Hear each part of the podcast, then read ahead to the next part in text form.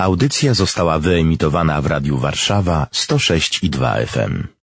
Radiowe rekolekcje wielkopostne. Paschalne przebudzenie. Głosi ksiądz profesor Robert Skrzypczak.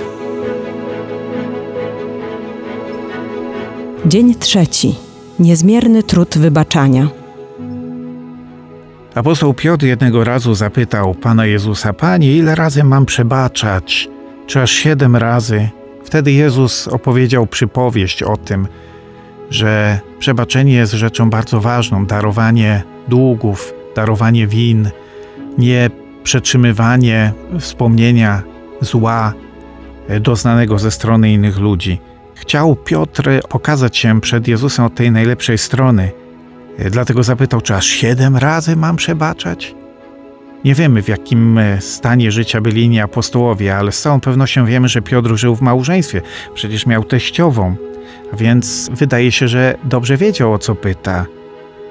Kto dzieli życie, pracę, interesy z innymi ludźmi, to wie, na czym może polegać tego typu pytanie. Ile razy mam przebaczać? Ile razy mam znosić? Ile razy mam darować? Ile razy mam zapomnieć? Czy aż siedem razy? A ty ile razy byłbyś czy byłabyś gotowa przebaczyć mężowi jego wulgarność czy wątpliwego pochodzenia SMS-y? Ile razy byłbyś gotowy przebaczyć twojej żonie, która gdzieś na przyjęciu ze znajomymi zaczęła bawić się twoim kosztem, imponować innym ludziom, wyciągając jakieś wasze sekrety? Ile razy? Dwa? Trzy? Może pod wpływem jakiejś rekolekcji cztery? A Piotr mówi, panie, czy aż siedem razy? I Jezus wtedy patrzy na Piotra z miłością i mówi, Piotrze, nie siedem razy, siedemdziesiąt siedem razy, bo dam ci taką siłę, jeśli się we mnie zakotwiczysz, jeśli będziesz czerpał ode mnie siłę, będziesz miał tę moc, żeby przebaczać. Na tym polega potęga Chrystusowego triumfu, miłości na krzyżu. Wtedy on umierając modlił się za każdego z nas i mówił: Ojcze, przebacz im. Oddawał wtedy swoje życie za wrogów, za oprawców i przebaczał. Stąd właśnie nauka Jezusa: nie złorzeczyć, nie wygrażać, nie pokazywać innym, jacy są. Święty Jan Bosko, który zajmował się wychowaniem młodzieży, mówił, jak łatwo zdenerwować się na młodego człowieka. Każdy głupi to potrafi, ale okazać wyrozumiałość, cierpliwość, żeby go przeprowadzić przez e, trudne postawy, trudne momenty, wskazać drogę.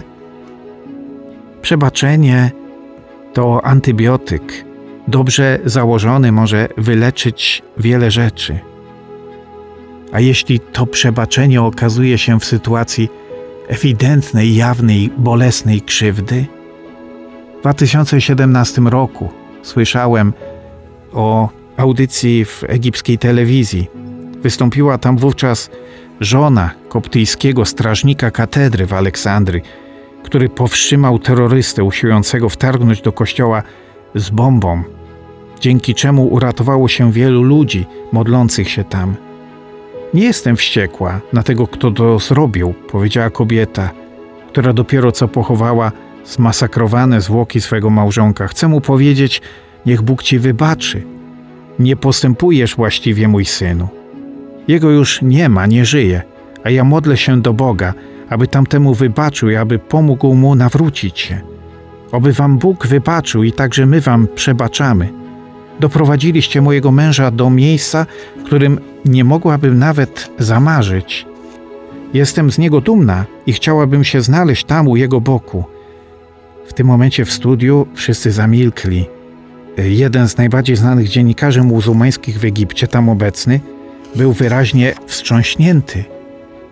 W pewnym momencie, nabierając powietrza, powiedział: Chrześcijanie od stu lat znoszą okrucieństwa i potworności, oni kochają do głębi ten kraj.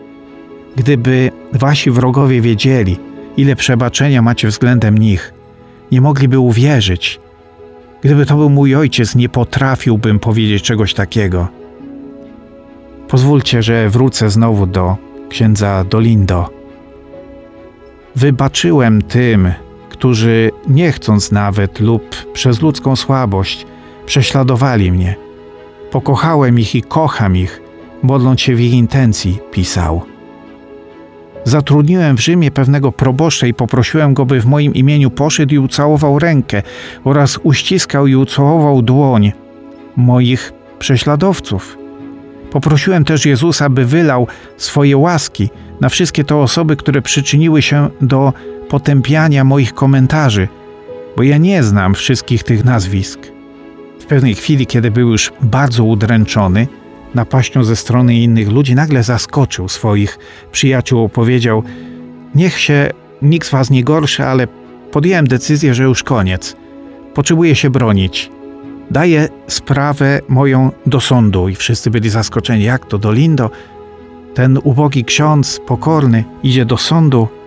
Trzeba uciec się do sądu. Tak też zrobiłem ja, powiedział. Nawet kosztem wywołania potężnego skandalu a potem wyjaśnił, o co mu chodziło. Rozumiesz przecież, że straty są potężne, zwłaszcza te moralne. Dlatego po raz pierwszy w historii ci, którzy byli powodem wydania wyroku śmierci, staną przed sądową mównicą. Mam już głównego adwokata i całą uzbrojoną radę obrony złożoną z adwokatów kombinatorów, z ikrom. Jest też już strona cywilna, która postawi sprawę na czterech filarach, sędziowie, którym nikt nie będzie mógł się przeciwstawić. Sprawa wejdzie na wokandę w przeciągu kilku najbliższych dni, dodał, a potem wyjaśnił. Głównym adwokatem będzie Najświętsza Maria Panna. Kolegium adwokackie to święty Józef, święty Joachim, święta Anna, aniołowie Boży, święty Michał Archanioł, święty Gabriel i wszyscy Boży święci, dusze czyścowe, a zwłaszcza te kapłańskie. Co za wyjątkowe kolegium obronne. A potem dodał z uśmiechem: Ta sprawa przejdzie do annałów dziejów kryminalistyki. Śmiał się, bo on wierzył, że to, co przywraca światu zdrowie, to jest przebaczenie. Ten antybiotyk, który Jezus przyniósł wraz z sobą w swoim udręczonym na krzyżu, a potem zmartwychwstałym ciele. Radiowe rekolekcje wielkopostne. Paschalne przebudzenie. Głosi ksiądz profesor Robert Skrzypczak.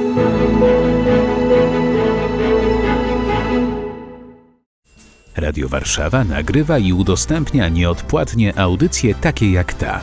Dzięki wsparciu finansowemu słuchaczy i przyjaciół. Wejdź na www.radiowarszawa.com.pl i wpłać darowiznę. Wzmocnij nasze dobre fale. Dziękujemy.